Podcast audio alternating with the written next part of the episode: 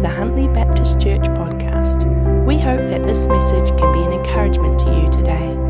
Please feel free to contact us at huntley baptist at extra dot co dot n z or visit us at huntley baptist dot com.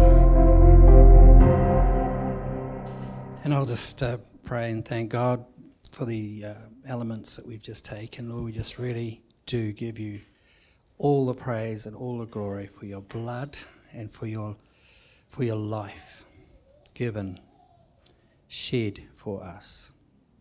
Amen.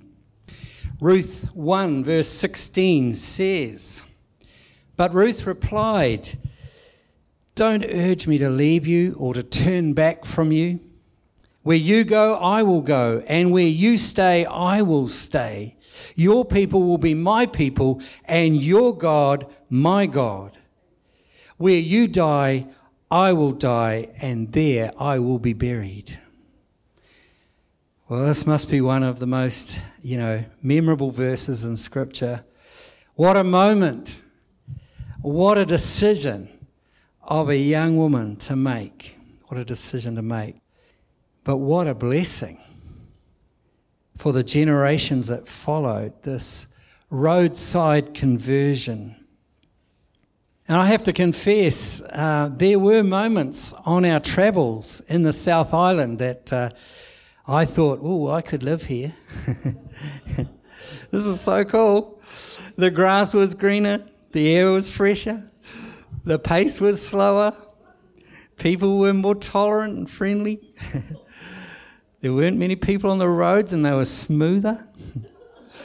The rivers were spectacular, cascading over rocks. And Anna's saying amen. And the mountains were higher. But Jenny was not so sure. She was not quite so sure unless every grandchild came too. Along with their parents, of course. We love them, but we don't want to raise them. You know, one of the best bits of advice uh, we've been given lately is uh, love your grandchildren, but don't try to parent them. And I thought that was really good, good advice. One of the best bits, yeah, bits of life is, I think, that uh, family connection with grandchildren. It's just awesome. Despite um, the temptation to, to relocate, though, down south, it would be absolutely massive. What a decision to do what Ruth did. What a decision to just leave it all. And as I've meditated on the story of Ruth, I've come to appreciate just how huge a decision it was for her just to leave the familiar, to leave, you know, friends, community, culture, idols, but most of all, her family. It's just struck me as I've looked into this. Hey, but before we unpack this amazing story of Ruth, of loyalty, of choices and community, you might be thinking, well, we were just in Judges and suddenly we're in the book of Ruth. Well, firstly, can I just say thanks to all those who preached while we were away. Uh, yeah, we were just blown away by some of the incredible insights and uh, teaching that you brought out of the various characters in the book of Judges. We were blown away. So thank you. And if you do want to hear those, they're on the podcast on our church website. So well done for covering that. The point was made that in Judges we see Israel repeating the same old mistakes time and time again. You know, seven times in fact it says, "And Israel did evil in the sight of the Lord," in the King James Version. And, and, and in the N I V it says, "Again the people of Israel did evil in the sight of the Lord." And I just want to bring your attention to that word, those words, and, and again. Those words, and, and again, really speak of a cycle of behaviour. They just kept falling back, falling back. It was a cycle. For them, history was just like a round and a roundabout, going round and roundabout. We used to do that when we were young, but uh, sort of grown out of that.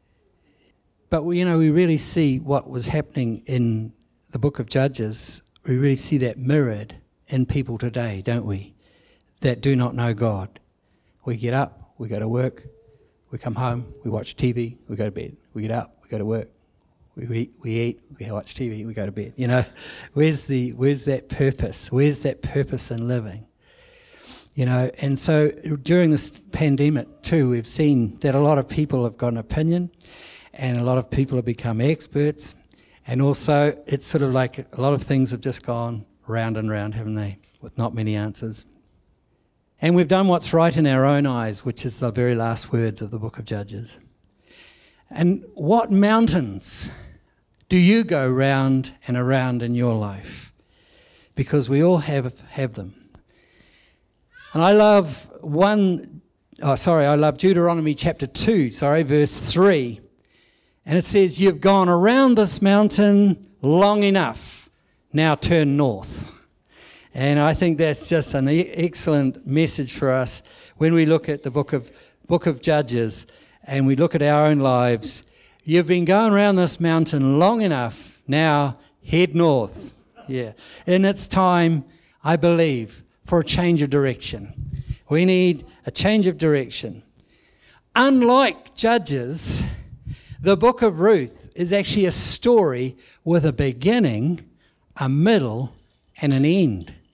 It's a lovely story. It's refreshing after the book of Judges, with wars and flawed leaders and betrayal and even offensive deliveries in Judges nineteen twenty-nine, if you want to check that one out. It's pretty yuck. You know, there's a lot of bad stuff in that book. And we we sometimes gloss over the bad, but that was the result of sin, of falling away from God. Instead of the cycle of sin producing misery, we see Ruth fulfilling the purposes of God. Her good choices, her obedience, and her honour brought the favour of God on her life and blessed many others. But rather than it being just a feel-good love story, my hope this morning is that it would challenge us all regarding our loyalties, our passions, our values, and our choices. The book of Ruth has direction. It has an end. It is linear, whereas in Judges, we saw the people going round and round. They sinned, they needed a leader, they got a new leader, they did good for a while, and then they forgot God and stuff went bad again. So the story of Ruth begins with a man named Elimelech, his wife Naomi, and their two sons, Mahlon and Chilion, leaving their hometown of Bethlehem. And they embark on a fairly dangerous mission to escape famine in Israel. It was a tough call to make. You know, there were no B P Connect coffees and muffins along the way. And there was no furniture truck going on ahead with all their stuff. Basically, everything they owned had to be carried on their backs. It literally was a life and death choice. But was it done in faith?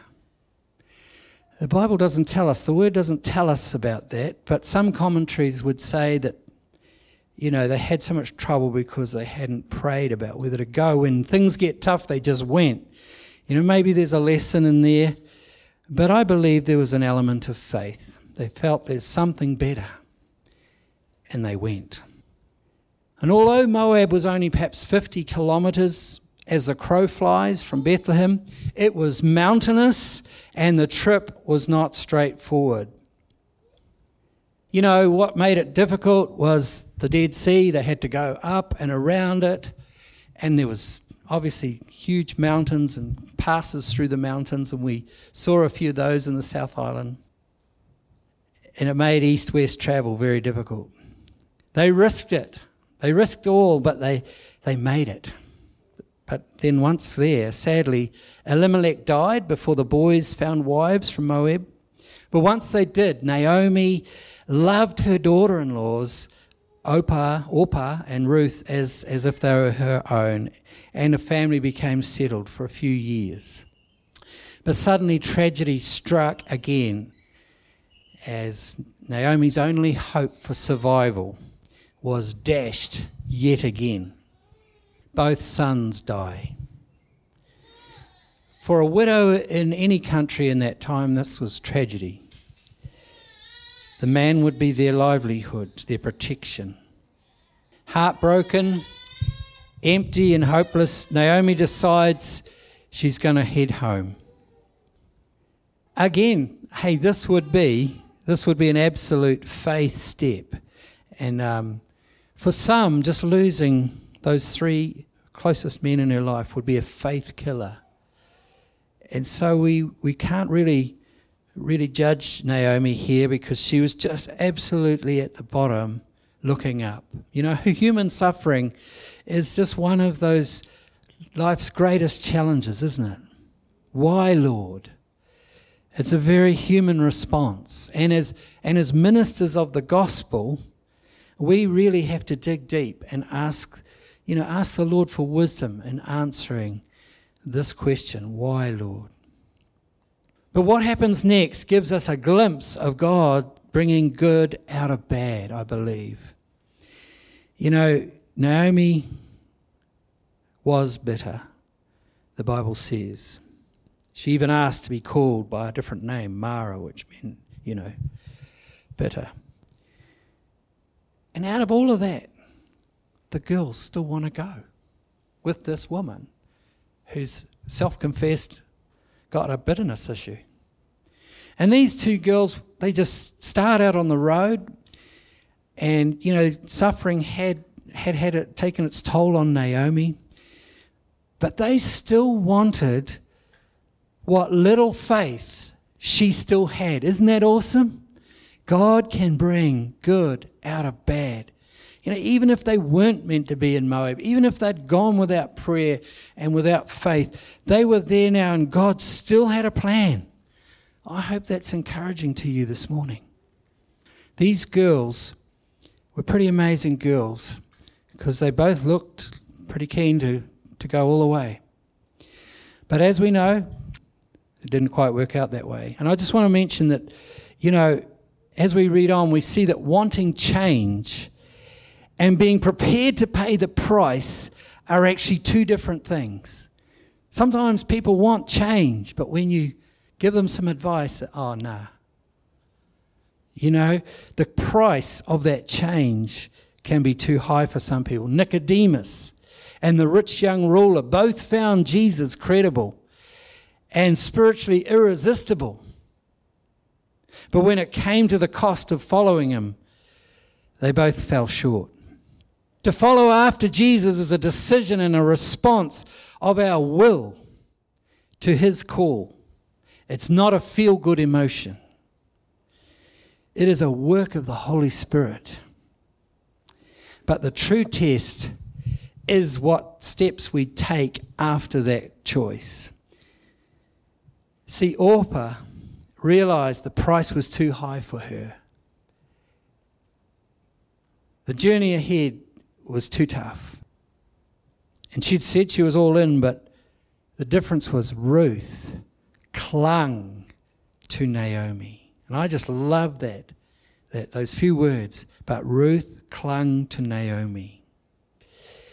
She was all in, and her next few steps proved it. No matter how tough the journey would be, she was willing to get to her promised land or die trying. So let's turn and read Ruth one, verse seven to ten, if you've got your Bibles. And we'll read some of the story, which you've already heard. So she departed from the place where she was, and her two daughter-in-laws with her, and they went on the way to return to the land of Judah. And Naomi said to her two daughter-in-laws, "Go, return each of you to her mother's house. May the Lord deal kindly with you as you have dealt with the dead and with me. May the Lord grant that you may find rest each in the house of, the, of your husband," or her husband. Then she kissed them, and they lifted up their voices and wept. See, both were convicted. Both had the heart to go.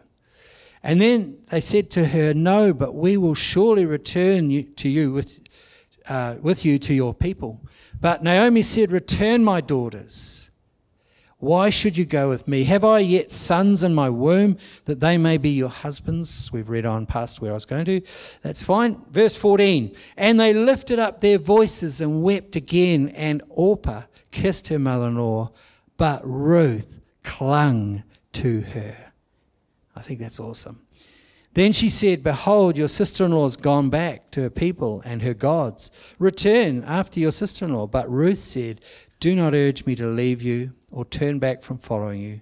For where you go, I will go, and where you lodge, I'll lodge. Your people will be my people, and your God, my God. Where you die, I will die, and there I will be buried.'" Awesome, eh? I'll read one more verse. "When she saw that she was determined to go with her, she said no more to her." She was probably chuffed. Quit while you're ahead. When we're determined to follow Christ, you know, the whole angelic realm notice. Something happens in the spiritual world. When we switch sides and our citizen, citizenship is transferred into God's kingdom, we go from darkness to light. This happened in this moment on the roadside. And I'm not saying that Orpah wasn't saved, but she respectfully chose to turn back. By what she said, I believe Naomi, Naomi may well have blessed, you know, both girls if they'd turned back. Their loyalty up to that point was genuine, and there was no shame in staying. But when Ruth clung to Naomi, it formed a bond that words just couldn't express. Going on with Naomi was Ruth's true God moment, I believe. She truly loved her, and from her heart, from the heart and her words uh, and actions, they all backed it up, you know. She was all in. She clung to Naomi. She was in. Boots and all, we would call it nowadays. From that moment on, I believe she had the favour of God on her life. And I just want to explain a little bit about the difference between being loved by God and having the favour of God. You see, even if we're the only human on earth, we would be loved by God enough for Him to send His own Son as Saviour. As we heard this morning, as Ernie shared this morning, He would have come for one. And when we receive that gift, that's salvation. That's mind-blowing, and our response should be praise forevermore, as we sang earlier. Your praise will ever be on my lips. It's a free gift. It's a free gift. It costs us just our response. But the favour of God is something we grow into through faithful obedience and hunger for His word, spoken and written. See, Ruth proved faithful in pursuing the purposes of God, and she came through with flying colours. See, unlike the people of Israel that did evil in the sight of God, then they kind of did gave a bit of half-hearted worship, uh, then they'd cycle round again. Ruth clung to Naomi. She was, she embraced her God, she embraced her people, and she embraced her faith. Was she perfect? No. But was she wholehearted and hungry for God? Yes. Are we? I believe God is saying to us today, get hungry for me. Get hungry. Get hungry for my word. Come back to your first love, and I will pour out my favour on you. We read in Luke two fifty-two that Jesus grew in favour with God and with men. Jesus, the Son of God, grew in favour with God. Wasn't Jesus the image of His Father, God? Yes. But he still needed to grow in favour through daily spending. He'd go to the rocks and the mountains and have time with his father. He would. He won every test against the enemy. He overcame the enemy's temptations. He gave thanks for every miracle that God did through him. He grew in favour.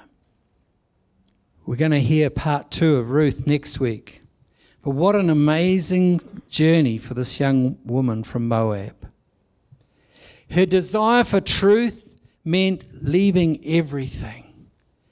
And God wants us to enjoy community free of our old ways, but he wants diversity. I just want to say a little bit about this community that she's left, this what she's left and what she's going to. See, Ruth is living proof uh, of that, becoming an important part of the mega biblical narrative. And we'll hear more about that next week.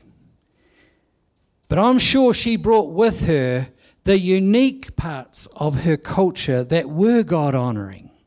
See, who we are, who, who we're born uh, with, forms who we who we become.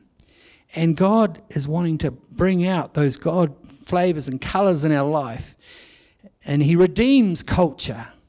He redeems culture in order to add that flavour. Revelation seven verse nine tells us that he wants to see every tongue and every nation at the final gathering in heaven. See, when we when we surrender our will to God and get hungry for his purposes and his presence, our lives reflect a new culture of grace and unity. We need to leave behind what is not helpful. We we join the new culture, God culture, of grace and unity. In God we can be united but different. I just want to read again. Verse sixteen, Ruth said, "Don't urge me to leave you or turn back. For where you go, I will go. Where you lodge, I will lodge. Your people will be my people and your God, my God. Where you die, I will die." Maybe we need to find a place where we're going to we, we, we're going to be till we die. A place in God perhaps, but maybe a physical place. To serve there, to be to be counted in, to be all in. You see, the Hebrew word for love is virtually the same word as the word for loyalty. In Ruth, we see this beautiful blend of love and loyalty, costing her all she had previously known. Her love and loyalty to Naomi, despite her bitterness, despite this woman's hardship, despite not seeing her in, in a joyful state, sowed seeds of hope and purpose. That encourages me because I think sometimes I, I'm not really displaying that hope and joy in my life to those around me. But, you know, the Spirit in us attracts other people. Amen. And she was attracted to this purpose, but she didn't even know what it was yet, and it would alter all of history. And as a result, God's will was done. And the verse on your bulletin is like a little teaser alert, a spoiler alert, or whatever it's called, to the dramatic outcome we'll look to next week. Matthew five verse six says, "Blessed are those who hunger and thirst for righteousness, for they shall be satisfied." She sought intimacy before she sought the end result. She knew that this, the way to her purpose was to love Naomi, to serve Naomi, to be loyal to Naomi. Sometimes we make it so complicated, eh? But sometimes God's just saying, just do that. Love that person. Serve that person. What could that look like this week in our lives? Grab a devotional. Grab a Bible. Just wait on God. Spend time with him. Allow God to speak through those things. Give every major decision to him and just talk to him like a friend. Maybe you need to get back some discipline in your life. I do after a month away. We let it slip. We need to get back into that routine of intimate time with God. Ask for his help with relationships. Ask for his help with your family, with your work, with whatever issues you're going through. So to wrap up, let's dig deeper and get hungry, or more hungry, for his word. Not saying you're not hungry, just saying get more hungry. No matter what choices you're facing or what situation it is this week, just hunger for God will change you and change me. C S Lewis said, prayer doesn't always change the situation, but it changes me. Let's cling to him and by faith grow in the favour of God. And remember always that God's favour and blessings are so we can bless others. We are blessed to be a blessing. Amen. Father, I thank you for this beautiful story in the book of Ruth.